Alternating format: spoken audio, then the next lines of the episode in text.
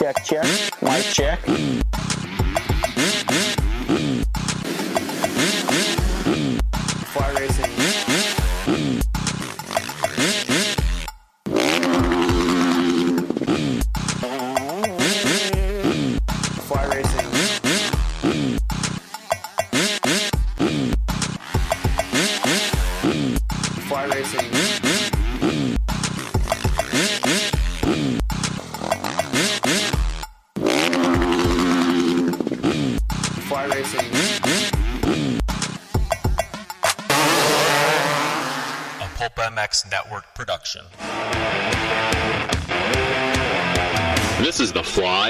60 show. Presented by Maxxis Tires, Pro Taper, and Get Data. On PulpMX.com. Taking your calls and looking ahead to the races with your host, Steve Matthes.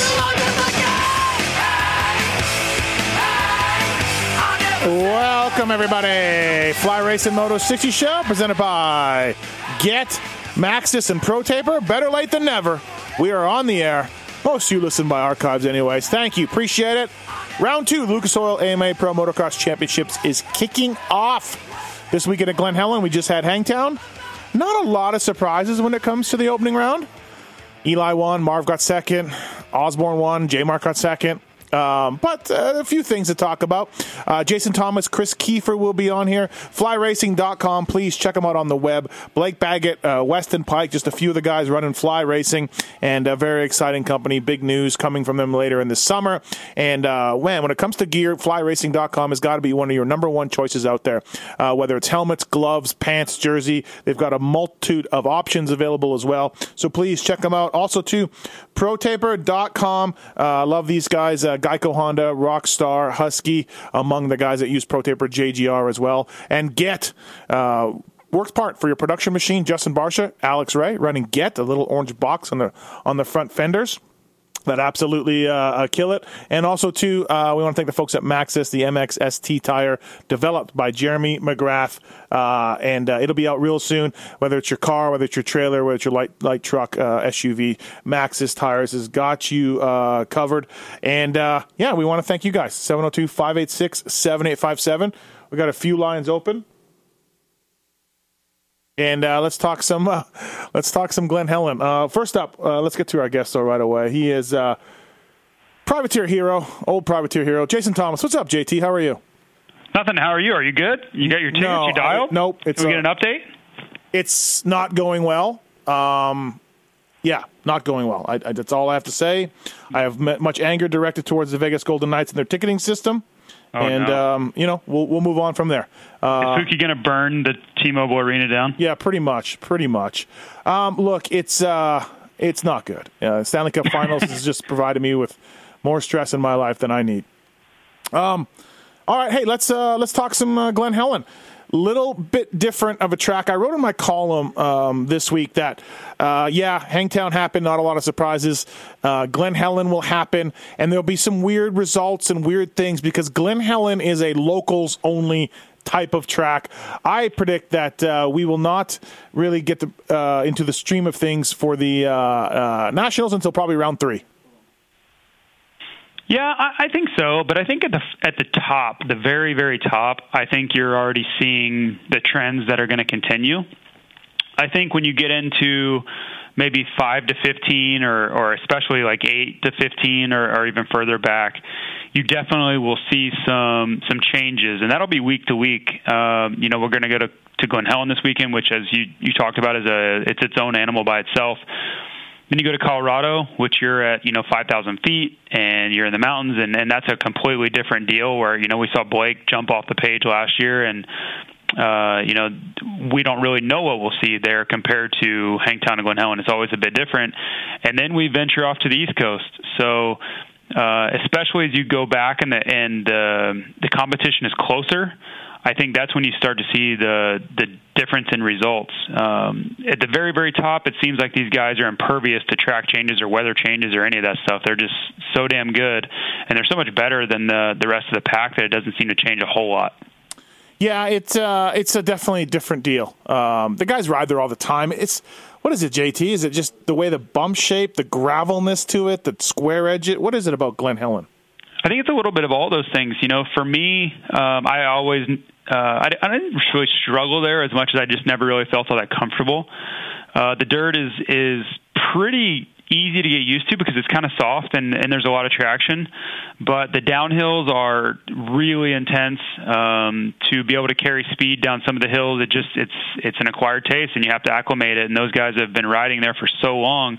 It's just another day at Glen Helen. Yeah. Um, the one of the toughest aspects that I think gets overlooked by most is the afternoon shadows in the Sekimotos because you're you're basically riding on a hillside or a mountainside and when that when that sun dips behind that and casts shadows over the the you know Mount St. Glen Helen, you can't see anything. I literally remember just kind of riding up the hill at half speed because I couldn't see what was in front of me. Yeah.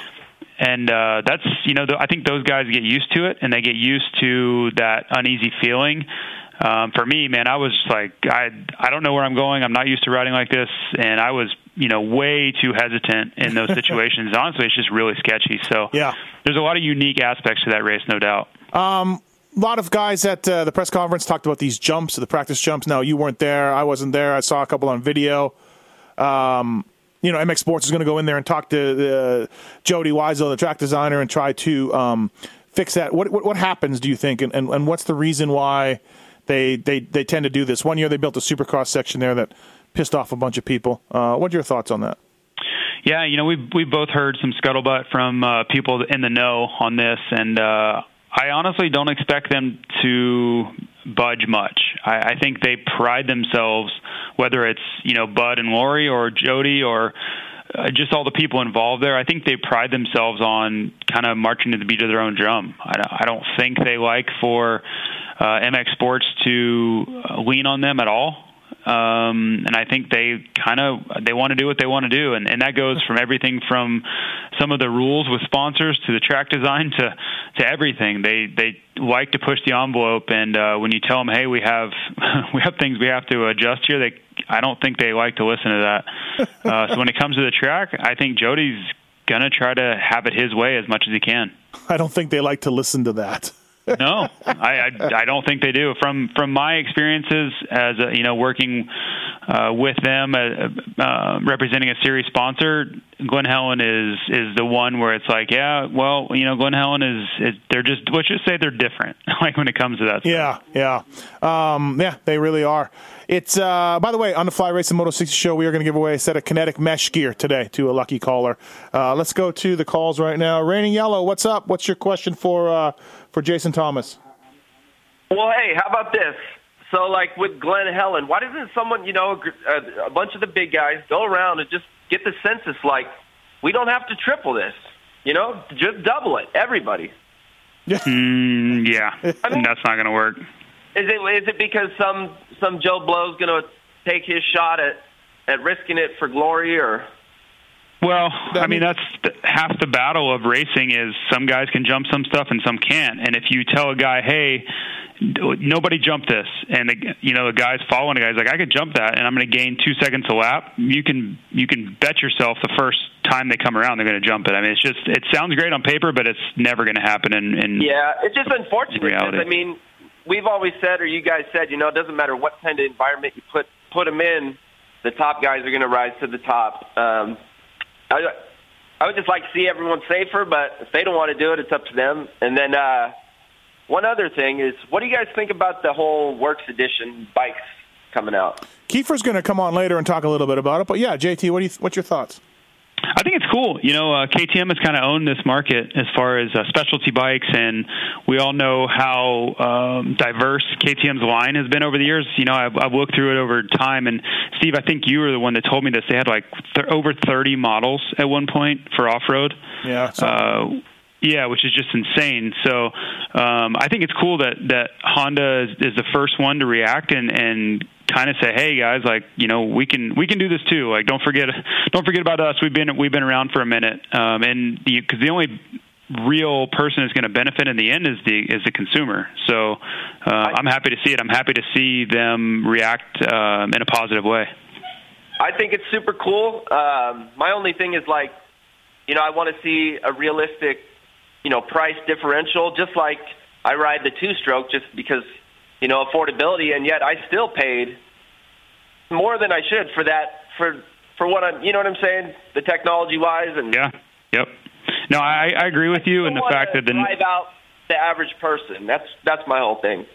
Yeah, I, I I do think that if a an OEM can find a way to come out with a 125 and 252 stroke at somewhere around the five thousand dollar mark for a new unit, or Right. maybe six thousand like they used to be, uh, they're gonna they're gonna make a lot of money and sell a lot of units. So Uh, right on, guys. Well, cool. That's what I wanted to hear. I like that, JT. So you guys have a good one. Thanks, Raniel. Appreciate Amen. it. Fly Racing Moto 60 Show presented by Get, Pro Taper, Maxxis, and uh,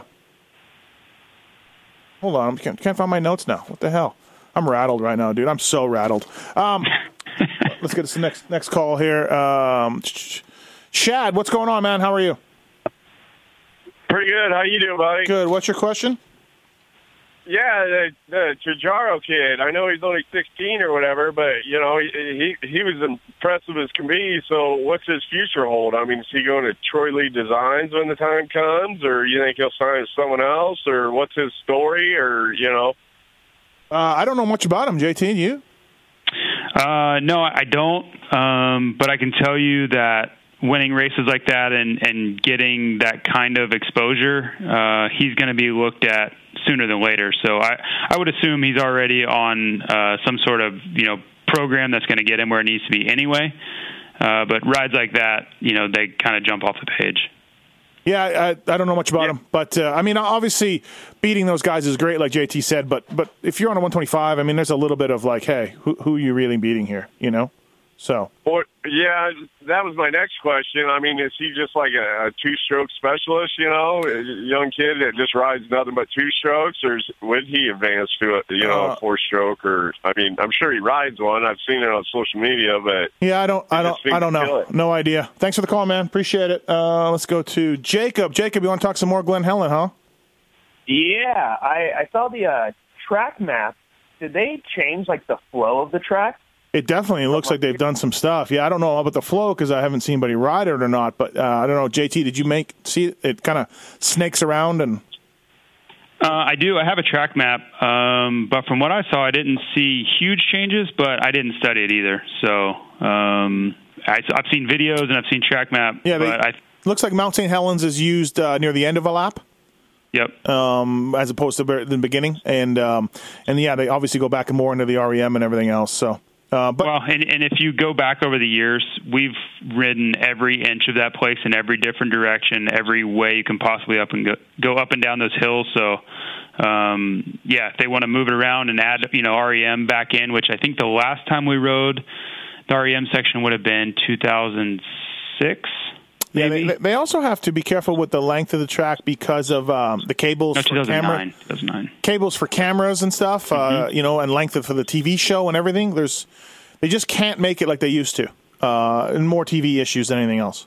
Yeah, 2009 was I think the last time we went way back in the, into the REM section, and I don't know if I've ever been more scared at a national than I was that day at some of the hills and jumps.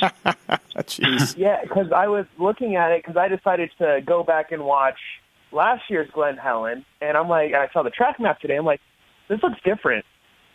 Like, yeah, yeah. It's it's it's it's different every year. Every year they try stuff. So, um, okay, yeah. Uh, thanks, man. Thanks for the call. uh huh, no problem. Uh, JT, when it comes to this weekend, uh, do you look look for Eli Tomac and Marvin Musquin to be again um, a little bit ahead of everybody else? Yeah, you've got to think that. You know, um, Blake is the guy that can obviously shake all of that up. Uh, but we'll just have to see. You know, he was he was pretty far off the pace. Uh, I think he was something like 35 seconds off, maybe or something like that. The, the second moto. Um, and I talked to Burner, and they were 46 seconds off last year. So, you know, everyone's trying to. If you had a good weekend, you're you're pumped. If you had a bad weekend, you're looking for silver lining. You know, there's always the spin that comes after every race. So, I know for them, they were looking at well, we were we're better on the results page, and we're better as far as distance behind the leaders than we were last year. So, uh, let's kind of get to work and figure this thing out. Um, but I, if he would, if a guy like Blake jumped up from you know fifth overall into the podium, that's something I would expect. Yeah. Um, Yep. but I do think that the leaders who were the leaders are going to remain the leaders. And it's going to be maybe Anderson, Barcia, and Blake uh, battling it out for that third spot. Yeah, I think so. You know, last year Anderson won his first ever 450 moto at this event. Mm-hmm. Uh, Barcia was really impressive, so I don't think he's going to go away Yeah. necessarily. Um, so yeah, I think you know, I think the the first two have established themselves, and we kind of knew they would already. Uh, but as far as that podium week in and week out, like you said, I think it's going to be up for grabs, and you're going to see some serious battling because you know, let's be honest, that's where the money is, and that's where guys are being paid to land. You know, whether you get unless you're being paid to win a title, as long as you're on the podium every weekend, things are good. Um, so they're going to be they're going to be battling for that spot. Yeah, it'll be uh, interesting. Barcia, Barcia goes well at Glen Helen. He always has, and uh, three three last weekend on the uh, on the Yamaha. Like maybe he's a guy that could, you know, with some confidence, get up there and uh, and get a little further ahead of those guys. Yeah, I don't know. I've never I've never really associated Barcia with Glen Helen other than his his first race there in 09. Yeah. Um, I, I don't know if that's just me not paying attention or or what, but I, it's just not a track that has ever really uh, resounded with Barcia for me. But um, having said that, I'm sure it'll be good. There's no doubt about that. It just wasn't one that I had pegged for Barcia specifically. Yeah. Uh, Benny Bloss was very good uh, on the uh, Rocky Mountain KTM team. Yeah, way better than expected. Yeah, like- well, maybe not for him, Yeah. but uh, Well- if you'd have told me that you know Jason Anderson would be leading the race and then Benny would pass him uh, at the last lap, uh, that you know without a crash or anything, I would have been very surprised by that. Um, but Benny was just solid. I mean, it, I think he even got his results jaded a bit because he crashed on the start of the first moto. Yeah, yeah. And he had to fight all the way back to tenth or whatever he got. Yep. Ninth maybe. Um, but yeah, super solid day and a super good start to the season, which he, he honestly he needed because Supercross, other than the last couple rounds, you know Vegas was great, but and kind of in the middle there wasn't wasn't that awesome. Um, no, exactly. And uh, but something like that's got to give him a lot of confidence. You know, like that yeah, really has I, I to. think yeah. uh, Sorry, I didn't mean to cut you off, but I, I agree, and I think Vegas gave him a lot of confidence going into Hangtown as well. Uh, I just know he was kind of in a weird spot in the middle of the season, trying to sort out where he fit in. And then Vegas, he rides around, and, and you know Peick and those guys can't catch him. Barcia, they can't catch him. So going into Hangtown, he's like, all right, you know, I obviously I have something, and then uh, to to back that up, I'm sure you know his confidence is soaring going in, into Glen Helen. Um, anybody else that you see jumping up there a little bit, surprising? Anybody else coming in for 450 wise? I think Peick will be better. Uh, he's dealing with some some hand and wrist injuries, um, but I, I do think he will improve. I think Glen Helen will be a good race for him. He grew up, you know, in the 909 area, uh, so I, I do think he'll be in the mix. Maybe not every single weekend, but uh, we got to, you know, we got to remember he's been a top five guy in and out of top five in this class for several years now. So you got to think he's going to bounce back somewhat. 250s. Uh, Jeremy Martin actually uh, ran away with one moto here last year, and I think he was in the lead for the other one when he went off the track. So good, good track for J Mart. Yeah, I, I picked him to win a moto in my column today. uh, he just seems to ride well here. He pulled, you know, at least one huge hole shot. We were trying to figure out if it was both motos last year. Um, and honestly, yeah, he should have and probably would have ran away with that that second one. Uh, but yeah, he came down came down Mount St. Helens and uh, jumped out of a rut and jumped off the track, and that was all she wrote. So I'm sure he was uh, kicking himself leaving, uh, you know, leaving that day, and I'm sure it has. I'm sure it's crossed his mind more than once, that, you know, leading into Glen Helen Yeah. this week. So look for look for him to bounce back. You know, whether he can beat Zach straight up, we'll we'll find out. Um, but keep in mind, Zach went 4-2 at this race last year for the overall, so he wasn't by any means dominant at this round. Yeah. Uh, let's get some phone calls here. First up is uh, Mike. What's going on? You want to talk about fantasy? Hey, yeah, dude. Uh, I just started playing it last weekend or whatever, and it's badass. But um, my question is, with the handicap, exactly how does that work? So if a rider has like a four behind their name, do they have to get like fourth or better, or do they have to get 14th or better? Like, does it go off 10 or go off first? JT? Say it again. I I couldn't understand what he was actually asking. Based on Explain the uh, handicap system to them for riders in Pulp Fantasy. So basically, what you're trying to do with your handicap guys, if if you have an all star, you are only going to get single points no matter what. Whatever their handicap is, you're getting single points. The handicap guys, you need them to be inside the top ten after you apply their handicap. So if you pick a guy that's a handicap 14, he needs to be 24th or better to get double points. So start moving his way down from there. Say say you pick a guy that's uh, let's let's say Alex Ray. He's a handicap 12 going into Glen Helen. If he gets 20th, let's say, you subtract 12 spots from him. That's his handicap, and now he gets eighth place times two. So the key for any of those guys is they need to they need to take their handicap and have that move them inside the top 10. 10th or better is the key for all of this.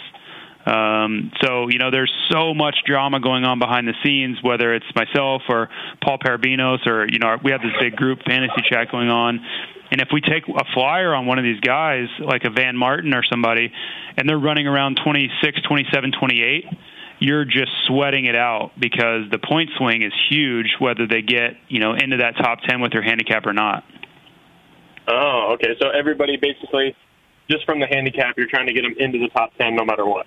Yeah, absolutely. Yeah, that's that's where the you know where you get the boost is is you know taking a chance on a guy and and you know for Alex Ray, you're hoping if you picked him at a 12, you're hoping he can pull off like a 14, 15, 16, something like that. And you're going to get a boatload of points. But there's always the risk with a guy like that that if if Alex Ray gets 23rd, uh, you're yeah you're only getting like 10 points or what, 10 or 11 points, so that's going to hurt pretty bad. Got it. Well, thanks Yeah. a lot.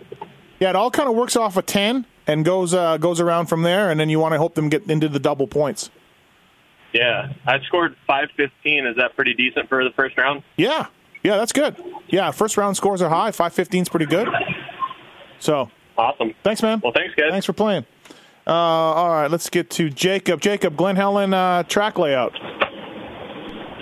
Oh, it's Jared, but that's okay. Okay, all right. What's up?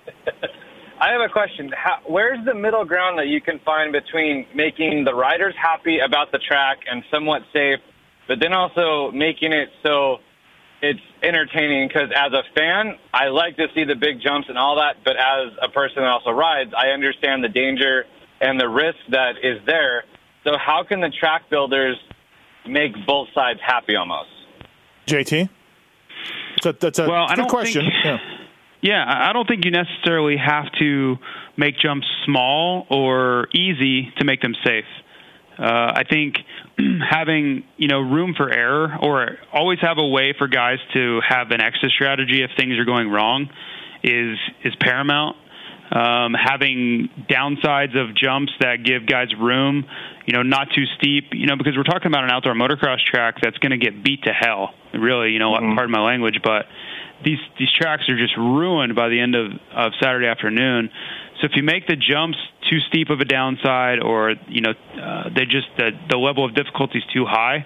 When you start adding ruts and holes and bumps and you know high temperatures and uh, all these things into it, um, you know, an, an easy jump turns into a hard jump because the conditions are so deteriorated. So uh, that's that's I think is my biggest complaint with some of this stuff is you know on on Saturday morning guys are walking the track and they're like look how awesome we built this track. And I, I'm thinking yeah that's great right now but what what's going to happen at four o'clock this afternoon when the Yeah. track is completely destroyed? It's going to be way too sketchy for these guys to do this for for 35 minutes. Uh, and I I just think you always have to take into account what is this section going to look like at its worst? Forget about what it looks like, uh, you know, in the morning because everybody can do the jumps whether they're hard or easy. Let's talk about what it's going to look like at four or four thirty. Yeah, and Glen Helen's a prime example of that. It's beautiful first thing in the morning, and then in the afternoon, there's just there's ruts, bumps, everything everywhere, and it's it's it is that's a dangerous track.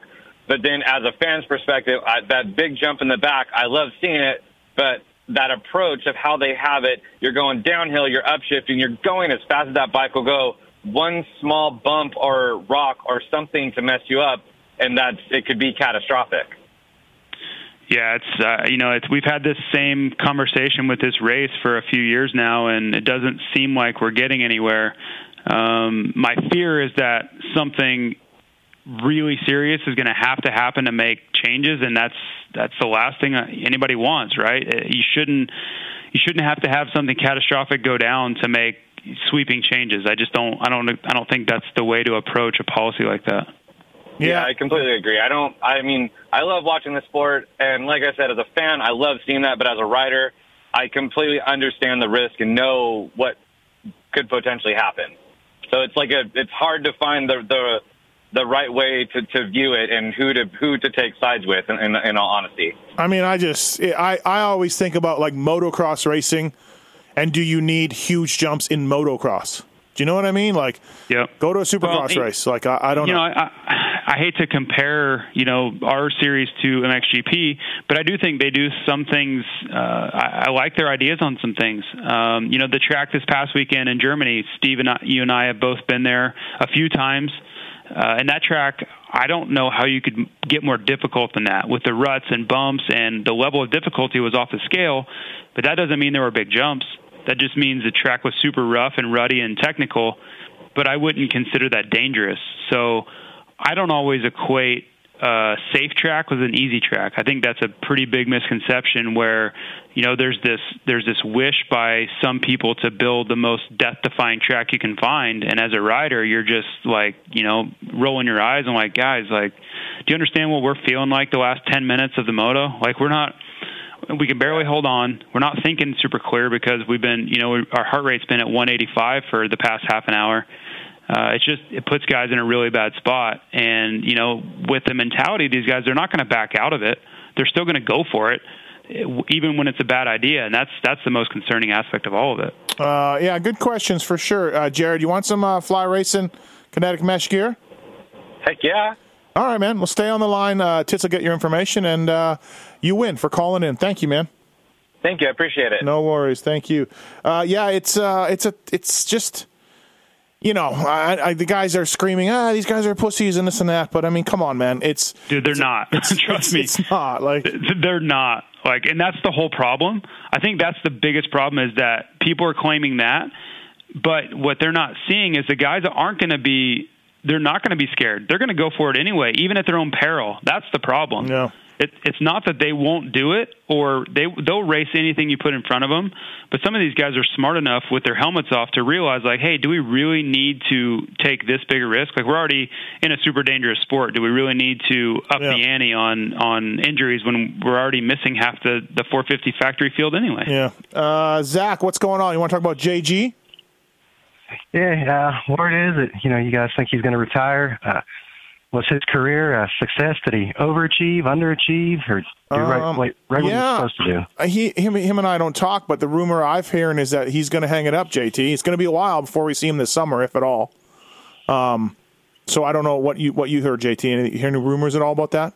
i really haven't heard anything but that would be a shame if, Uh, it, if it, But uh, as far as his career being a success, yes, he made a lot of money. He raced professional motocross for a long time. Uh, that's hard to do. uh, make a lot of no money, titles. and, and but no titles. But I mean, a lot of guys are like that. You know, Kevin Windham has a couple of regional titles, um, but nothing else. And so, uh, yeah, I'd say success, JT. Right?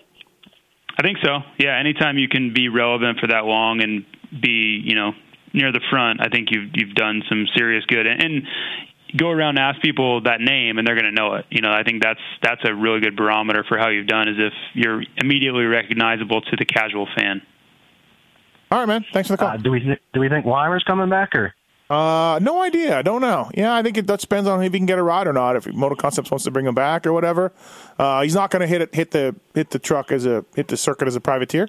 So lots to lots to fall. Lots of contracts are up this year, so lots of dominoes to fall still for that.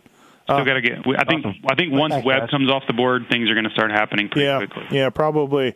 Uh, Ryan, what's up? You want to talk about Chris Alldredge? Yeah, I saw him uh, down there on a 252 stroke, uh, Hangtown, and I know he's only been riding for about two months. And I'm thinking there's an upside to him. I think that we're going to see him uh, if he can make it to the next few rounds, maybe uh, get in that top 15. And uh, I'm thinking, what's it going to take for him to come? I mean, he had a bad run in pro circuit. That he injury after injury and Yeah. broken back at Seattle. Uh, what's it going to take to get him on some uh, some level of support? Uh, just just results, results, results, and riding a two stroke, in my opinion, aren't going to get him those results. So, um, you know, he really has Well- to look at it that way. Yeah, I mean, so everybody loves a two-stroke, like the 125 Green Race and all that. Is there any kind of benefit for a team to have a two-stroke on a, on on their under their tent, or is that just a no-go? Yeah, no go, huh, JT? I mean, it just No, I don't, I don't see anybody doing anything like that. And I, I think honestly, the biggest thing he can do to have a chance is stay on his motorcycle. Yeah. Just stop, stop crashing. Yeah. Um, thanks for the call, man. Appreciate it. Thank you. Bye. Uh, Maxxis, Get, Pro Taper, and most of all, FlyRacing.com here on the Moto 60 Show. All right, JT, before we let you go, the Canadian Series kicks off this weekend. Who you got? What you like? Uh, I want to say Gerke, but you never really know with Canada because they don't do a lot of warm up racing. And you know, for the for the USA guys, they're coming off the Supercross series, so we've been watching them for months and months. But these Canadian guys, they've been doing a lot of practicing, and I, I just don't think we have anywhere near as much data to go off of. Uh, sure, we know who the players will be. You know, um, you know, Alessi will be in there, and Gerke will be in there, and, and Colton, and all these guys. But um, I think I think I'm going to go with with Matt. I think he's really seasoned. I think he's still in his prime, where where Alessi's kind of fading out of that. Um, and he's I think he's going to be healthy for the first time in a while. So I like his chances. Matt Gerke to get a, be a three-time Canadian champion if he wins this one. So, yeah, um, yeah. yeah, more sand tracks on the schedule, so that always helps. Uh, all right, buddy. Uh, thank you. Thanks for coming on late. Appreciate it. And um, I'm still trying to get tickets, by the way. Get your Yeah, good luck with your tickets, bud. Thank you. Appreciate it. Bye. All right, see you guys. Jason Thomas, everybody from Fly Racing. Uh, moving into our next guest. He's a regular on the Pulp MX show, but I don't know if he's ever done this show before. Kris Keefer, what's up, man? How are you? Hey, boys, how are you? We're good. Mid afternoon. Canadian Moto kicking off this weekend. Yeah, can't wait. Uh, can't wait. Who do you like? Do you, do you do you follow it that closely? What are you thinking? Yeah, I follow all. Come on, Steve. I follow all motorsports, dirt bike related. So for me, I'm going to a a guy that I ride with a lot that I've seen ride, and it'll be Dylan Epstein. That's my guy. That's your guy. All right. I think the 800 gets it done, man. He didn't ride the Arena Cross Really? Series, yeah, but uh, it's just it's a sentimental man in me thinking the 800 will get it done. Well, last year at Calgary, Dylan won. So um, yep. why don't you stick that in your pipe and But smoke it? Dylan really struggled in that Arena Cross Series to start the year. Well, it's mud races. It, you know, they were they, yeah, they were they weren't great. I'll give you that. Yeah, they weren't great. Yeah. Um, so I, I, he's just a better natural outdoor rider anyway, and he's been riding good, and uh, he likes his bike, so I think he'll be good. You uh, you've also been riding with uh, Ryan Surratt a little bit. Uh, what did you think of his Hangtown ride? Did you get a chance to talk to him at all? Did you have you seen him since then? Yeah, I talked to him a little bit. Um, I thought he would do a little bit better than he did. I know I kind of gave you like a eighteen twenty moto score for my uh, you know pick for him, but I think a little bit of nerves. Um, he's not on you know a fully modified 250F. His stuff's done a little bit, but doesn't have that much work done to it. So I think starts hurt him a little bit. But the kid's very aggressive. He rides good. He rides a lot, so I know he's in shape but I think he will do better at Glen Helen because he knows that area more. He's ridden it, so I would assume to him to be about fifteen to twenty at Glen Helen. Fifteen to twenty. Okay, it is a. We just had JT on here talking about the the local tracks, and uh, Glen Helen is certainly locals only. What is it about that place?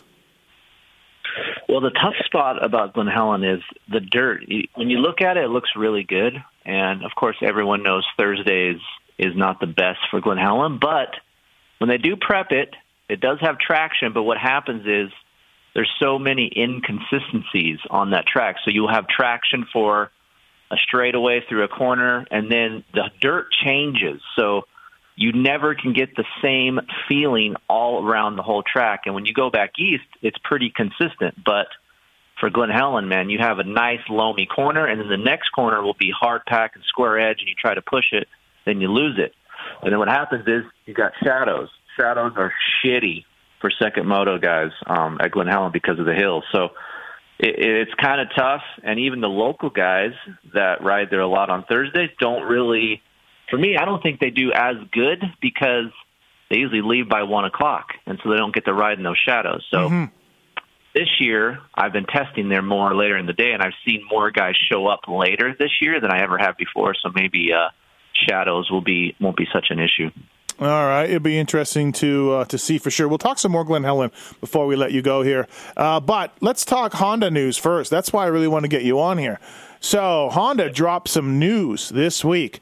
Uh, they came out in a really un, kind of an unprecedented thing and just dropped all their bikes um, and include a uh, CRF 450 uh, RWE.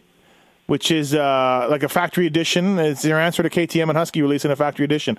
Let's start with that bike. Uh, 500 made, uh, high price tag, some custom porting done. Uh, take us through that bike.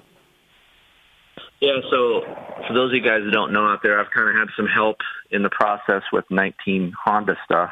And um, when I first got word about this bike, I was one, I was shocked because for a Japanese manufacturer to do something like this is is really rare because it takes a lot of influence from the American side to get the Japanese side on board. Yeah. So one, I was excited, and then to see a bike that not only is a as a works edition, you know, the answer to the factory editions and, and the Rockstar stuff, but to actually have some differences yeah. versus standard one, which is kind of rare. Even the KTM factory edition is basically the next year's version, Mm-hmm. um, so nothing changes there. But you know, hand ported um, from a Japanese engineer, that's that's pretty that's pretty cool. And I've had a chance to ride them, um, both actually, and there are some differences. It doesn't just feel like a standard 19 CRF 450R, but um, has a little bit more torque, a little bit more responsive. The suspension obviously is a kit A kit, yeah. with coatings, so you're getting a little bit more performance versus comfort. Um, so the guys that want a little bit more of a race-oriented feel, that's something cool. And obviously, you know, when when, when guys buy these bikes, I can guarantee you 90% of the people that buy these bikes do it on looks alone. So for me, it's hard, and, I, and I've said this on the show before, it's just hard to beat a Honda as far as looks. It just looks clean um, with all the Kashima coating and the graphics. It, it just looks bitchin'.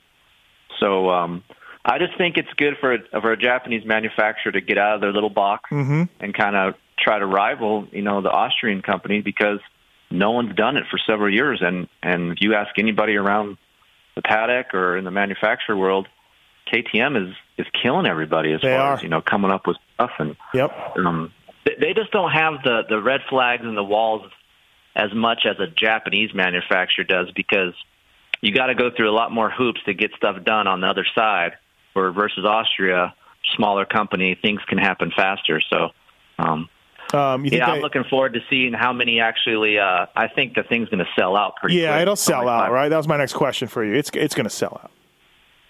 Yeah, and I think people are complaining about the price tag, but if you add up all the parts, you know that you're getting, you buy a standard edition, you put a you know you put a muffler, you get your suspension done. It's basically the same thing that you're doing to Mhm. this you know works edition. So Uh, what do you, what's the uh, the CRF 450 RX and the CRF 450 X? Are you excited Yeah. about those? to me, I'm excited about the X. There hasn't been an X, um, a, a new one, updated one in a long time. Okay. So, good friends with Ricky Brabec here in the High Des. He's won national hare and hound championships, and all of his hare and hound championships have been won on the old Model X because um, the RX was a little bit firmer of a feel, it was a little bit more rigid for those guys hauling ass out in the desert. They want more flex. So now you've got a a remade X that has that flex that those guys want. It has a six-speed transmission, so um, that was unheard of too. Those guys were working off of five five Mhm. speed, so um, Johnny Campbell had a lot of influence there as far as you know getting that model out and specifically making it for guys.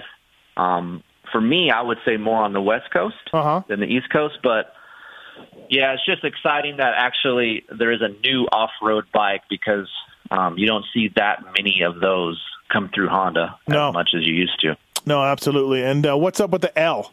On off road?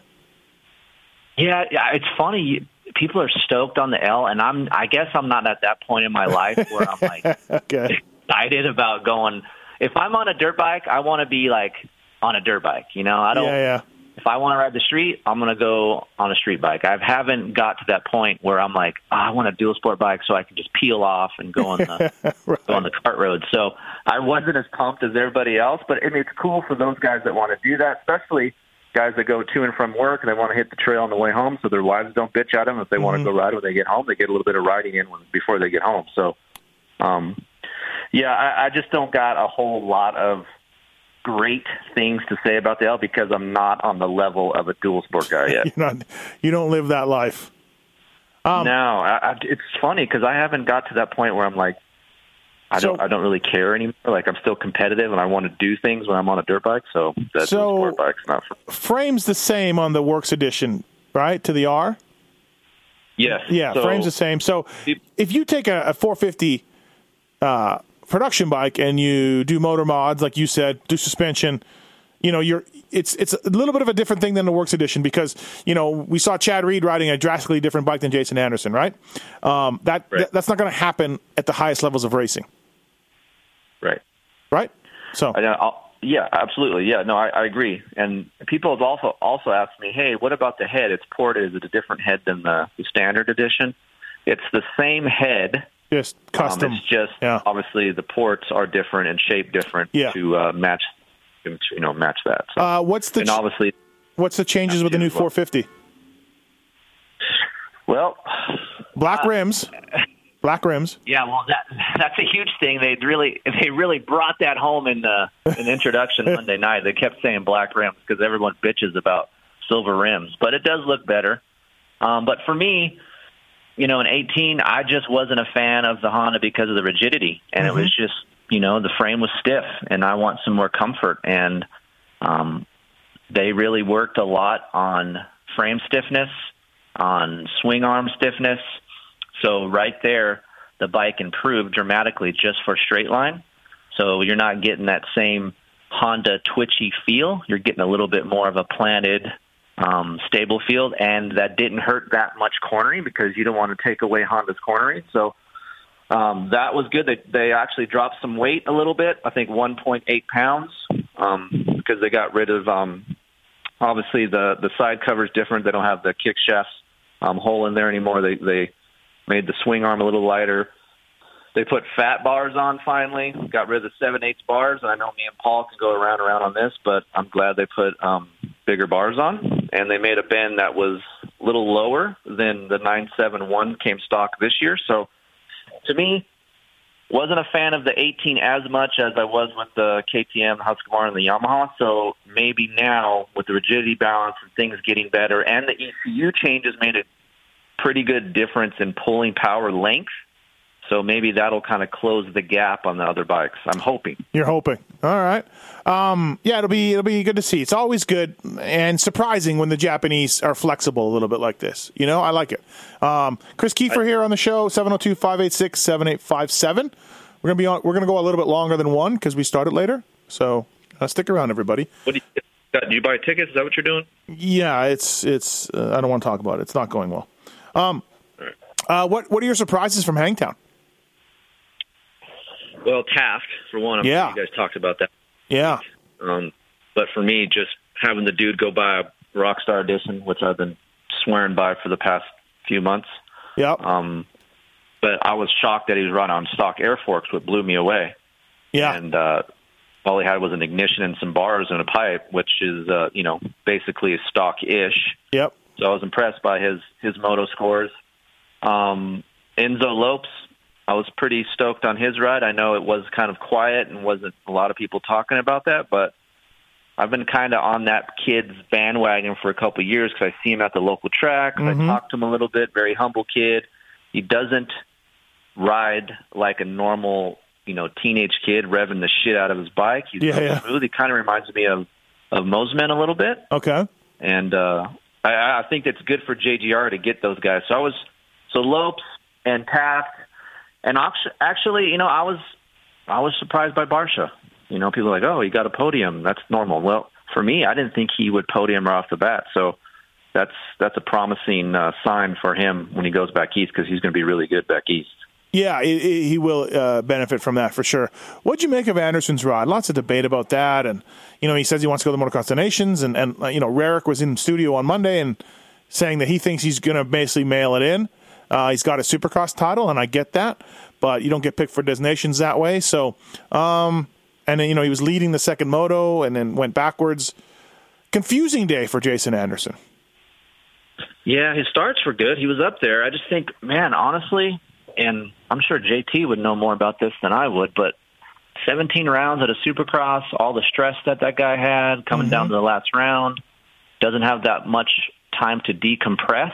Obviously, he wanted to party a little bit, get that out of the way, and he was sick. And I just don't think he was ready for 30 plus two at Hangtown. And for people that have never been to Hangtown, dude, it is freaking gnarly. Like it's so square edgy, and it was harder pack this year than normal years. So I just don't think uh, physically he was up to up to par, but he will be. I I, I think he'll be podium a lot. I don't know how much he's going to win with with Eli around and Marvin. I think those two Mhm. guys will be be a little bit separated from him, but I will think he'll he'll start to get his shit together this weekend. I think he'll be a little bit better at Glen Helen, and he'll be even better when we go obviously past Colorado. He probably won't do that great there because of elevation, but um, I don't think he's going to pack it in and say fuck it. I think he's going to do good. I think uh, you know you start rolling a little bit, two three rounds in, and he'll start getting better. You um you talked about uh, working with Honda a little bit and, and, and testing some things. Well, Martin J Mart uh, tells me the 2018 CRF 250 is much much improved. Um, but uh, you know when you look at the shootouts, which don't mean a whole lot when it comes to a guy like J Mart, but you know it didn't kill it in the shootouts. But J Mart swears by the new bike. Yeah, I think mostly what he's talking about is chassis. For sure, chassis is is a day and night difference. And like I said, I've had a lot of time on that bike as well. Engine wise, it's not a fire breather. It's not a KTM or a, a Yamaha. But and I can attest to how slow that bike looked when those guys were testing it before outdoors. Um, coming out of a corner where it's really deep, they were revving the shit out of that bike, and I was like, oh boy, they're going to struggle. Oh boy. Uh, Yeah. But they found some power. It looks better now. It actually looks like it has some meat and torque, and that's what that bike's missing. Um, and I think the way J Mart rides, he's pretty aggressive. He he kind of he revs his bike a lot, and so that chassis and the way they have that engine, I think suits J Mart. So, um, yeah, I I mean, I, I wouldn't say he's bullshitting about how good it is. I just think it's mostly on the chassis side. Yeah, uh, man. When you watch Hangtown, Zach Osborne's just got it all together right now. He's just the total package. He doesn't scare you when he rides. Like ah, I see him come through the pack, and I just like holy shit! Like he's gonna explode or he's gonna fly off the track, and he's so gnarly. And I, I'm pretty good at watching riders and studying guys, and to me, it just makes me tired watching him. Like he he moves around the bike so much. Yeah. He's so aggressive. And Man, he he can pivot. He can pivot at a moment's notice. It seems like if he's in traffic and somebody's floating over on him, or or he needs to dive inside Right. of somebody. Man, can he pivot that that thing? He's so aggressive and like that takes so much energy. I can't even explain to you how much energy that that takes. And to him, as be as good as he is, as fast as he is, and in shape, ah, dude, it's going to be tough. And I know everyone says, "Oh, J Mart was close." I feel like it wasn't as close as everyone thinks it is. I think he had a little gap, and I think he was good with it. You know? Yeah, yeah. Like he could. There was more in the tank if he needed it. Type deal.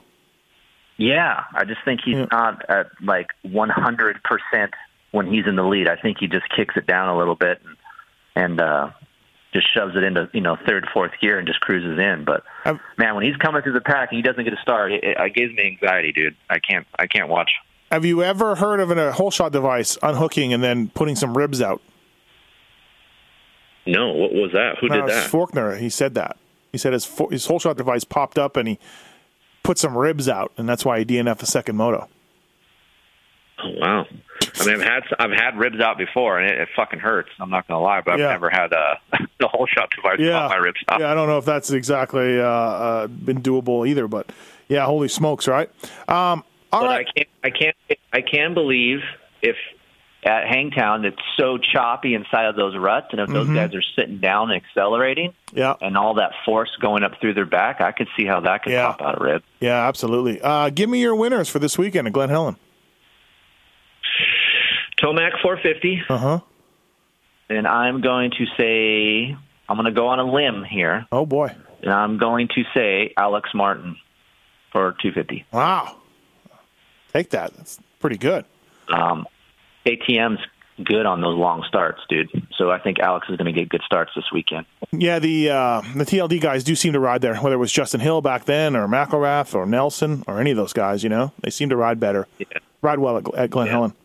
Um, all right, Keefer. Well, are you? Can we talk about what you got to do at Glen Helen? Well, we can, but now it's not going to happen. Oh, it's not.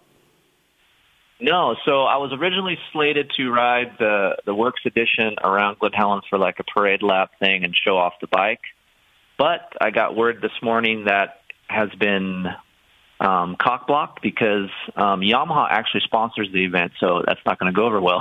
so we're not doing that. Yeah, when you told me that, I was wondering about that because Yamaha does sponsor it. Yeah. Yeah, so I got word today. They're like, "Hey, yeah, don't worry about it. Um, got we can't do it. Yamaha sponsors the event, so it's it's not going to happen." So, but the hey, the bikes will be in the pit, so people want to go check out the Works Edition. They will have like a hospitality area with the bikes out. Can you tell the Honda guys to line up the CRF on the top of the shroud for for 2020, please? You don't like that? eh? No, no, I don't like that. I still don't like that. Really? It hasn't grown on you yet? No, not at all. So now, I, when originally when they came out with that design, I wasn't pumped on it either. I wanted less white and more red, like a maybe not as big CRF. Um, but looks like that's going to be in the works for a few years. Yeah, jeez, ridiculous. Well, hey, buddy, uh, thanks for your time. Appreciate it. Before we go, uh, give me your podium for sub sandwiches. Ooh, God, your podium's way off, by the way. No, Firehouse Um, is number one. Tits, you agree? Okay. I don't know about number one, Yeah. but it's definitely on the podium. Thank it's you. strong. Thank yeah. you. Yes, Firehouse Tits- is delicious. Tits agrees. So first one for for sure, Capriotti's is good. I'm in. Number one. The one that you and I went to wasn't that great. I agree, but the one I go to is really good. Um, and if you're at Capriotti's, the chipotle sauce is where it's at. So get a side of that, and you can dip your Sammy in that. That's that's a game changer. Um, second would be Jersey Mike's. Oh, um, always solid. I know you said you didn't like the 42, which is weird. Yeah, I had the 42. good. Not a fan of it. Wasn't a fan of It. Too much juice everywhere. Nobody wants to eat, eat like a what soggy man, what bun. man never says too much juice? No Dude, nobody wants a soggy bun like that and everything. Tits, what Jersey Mike's thoughts? Mike Tits? Um, middle of the road. I've had Yeah. it a handful of times. I certainly wouldn't put it on the podium. That's for sure. Mm-hmm. Tits and I are thinking And- alike when it comes to sandwiches, I think. Yeah. Uh, third, I would have to say, if I can find one, which is hard to find, Blimpies. I'm, I don't know if I've ever had Blimpies, but there we go. You've So- never had I don't think so. Firehouse, not on the podium. They used to have Blimpie over on the corner over there, Yeah. and they nickel and dime on everything. Like you wanted cheese on there, and they were charging like it didn't come on the sandwich and all sorts of stuff like that. Yeah. See, I'm like, no way. We're out. We're out when it comes to Blimpie, Keefer. Yeah. Well, what's your podium, real quick? Uh, yeah, this is fascinating radio. uh, I'll go. I'll, I like uh, Firehouse, Togo's, um, probably Quiznos. If I can ever find a Quiznos. Ooh, Quiznos. You're Quiznos. telling me Capriotti is is less than Quiznos? Yeah, yeah, I am. I, I just did that. Are Quiznos even still open? Yeah, there's one over here on the Centennial. Oh. Yeah, they're all in gas station tits. That's how good. They are. Yeah. That's where the Blimpies is. That's yeah, around here. is in a exactly. gas Yeah, Blimpies aren't exactly thriving, bro. Yeah. All right, we got to go. Thanks for your time, though, Keefer. Appreciate it. All right, I'll see you. later. I'll see you this weekend. Oh, you're going. Yeah, I'll see you. You're going to Glen Helen. I'll see you. Just let's just say I'll see you. I'll see you. Maybe maybe you stay the night here and hang out with your you know Oh, second family. fantastic. Thanks, buddy. Appreciate your time. All right, see you guys. See ya. All right, everybody. That is a wrap. Tits, thank you. Didn't really get much in this week, but you know, It's all right. You made it through. That's the most important part. I'm still trying to. I see that. I'm still trying to. It's a, it's a joke. You powered through like a champ. It's ridiculous. And then we had server issue. Like, yeah, this was A lot of angry callers can't listen to the show. Thanks a lot, Travis. Thanks, Travis. Thanks, thanks a lot, Travis. Thanks for shitting on everybody. All right, everybody. We'll be back next week to talk uh, round three. Thanks, Tits. We's out.